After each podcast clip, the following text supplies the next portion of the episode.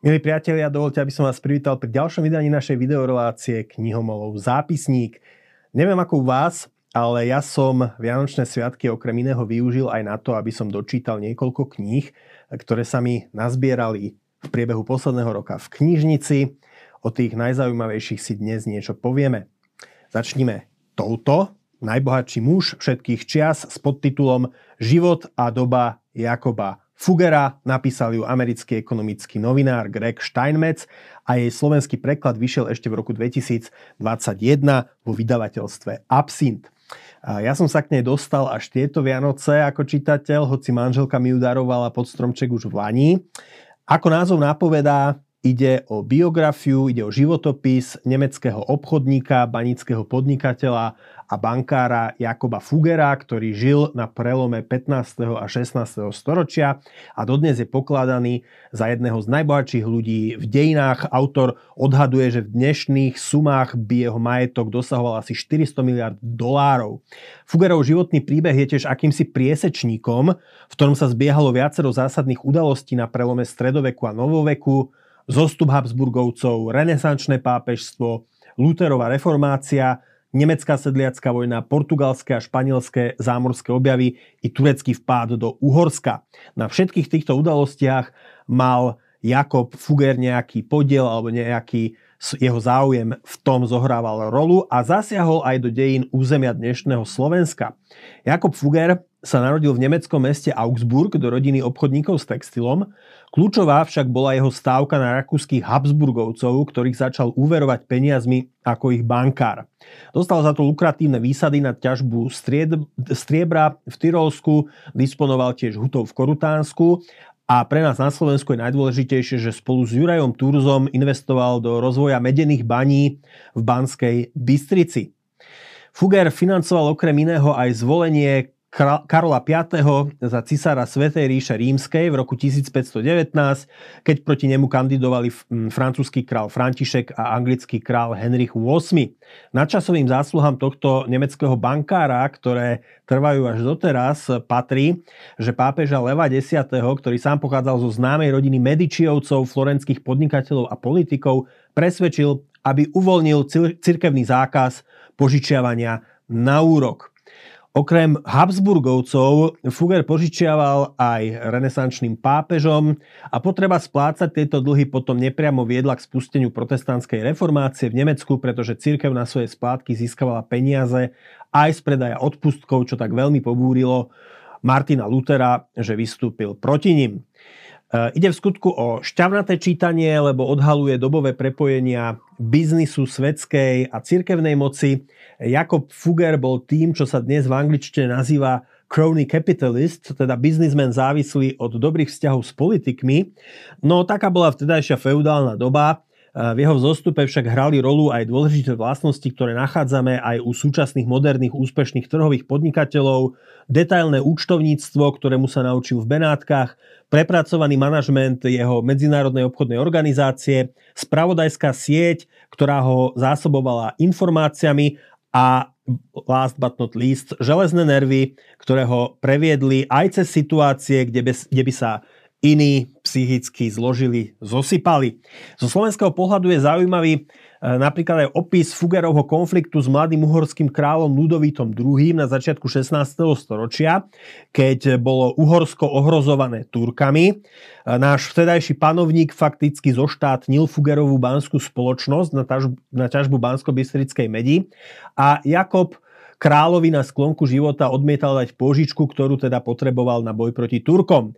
Tu mu po smrti Jakoba Fugera v roku 1525 dal až jeho synovec Anton, ktorý prevzal rodinné podnikanie.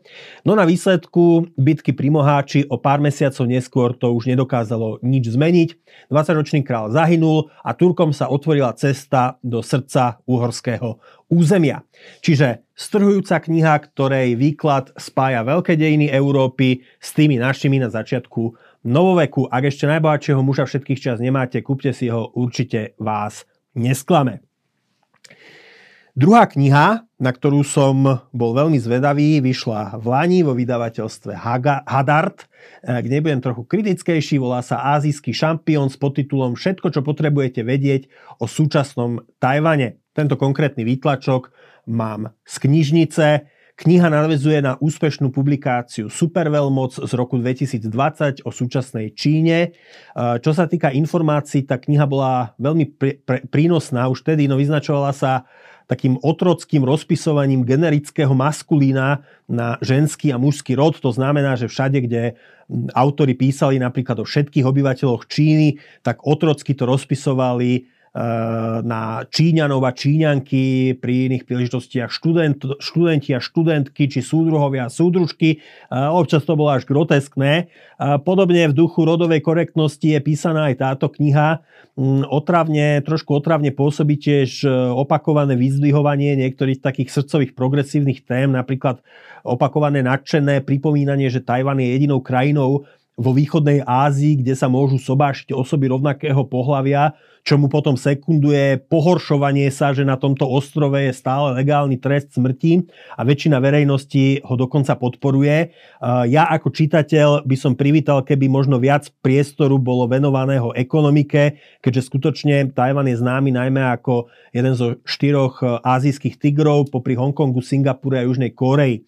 No potrebné informácie z nej predsa len vydolujete. Na knihe spolupracovalo viacero autorov. Mňa najviac zaujala kapitola na konci o slovensko-tajvanských vzťahoch.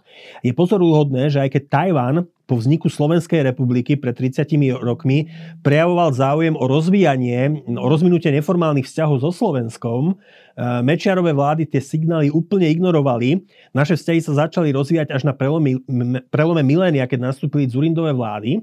Na jednej strane je pochopiteľné, že komunistická Čína, ktorá Tajvan pokladá za svoju zbúreneckú provinciu, nevidí rada vzťahy iných krajín s týmto zvláštnym ostrovom.